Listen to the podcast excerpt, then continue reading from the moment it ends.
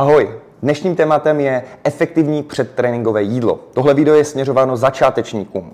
Takže nejprve vypočítat si, kolik kalorií celkově na den potřebuješ mít. Z toho si vypočítáš samozřejmě i příjem bílkovin, vlákniny a i těch sacharidů a tuků.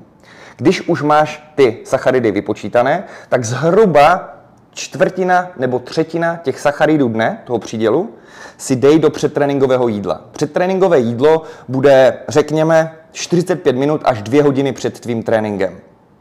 Samozřejmě chceš ideálně komplexní jídlo, nechceš mít hodně tučné to jídlo a dá se říct, že to může být jedno z klasických tří nebo čtyř jídel dne.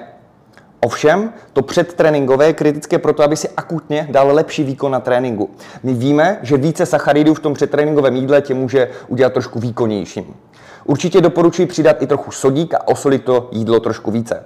Posléze, když otestuješ, tak můžeš přidat či ubrat těch sacharidů a stejně tak upravit to načasování, protože někomu to sedne spíše 40 minut před tréninkem, někomu 2 hodiny před tréninkem.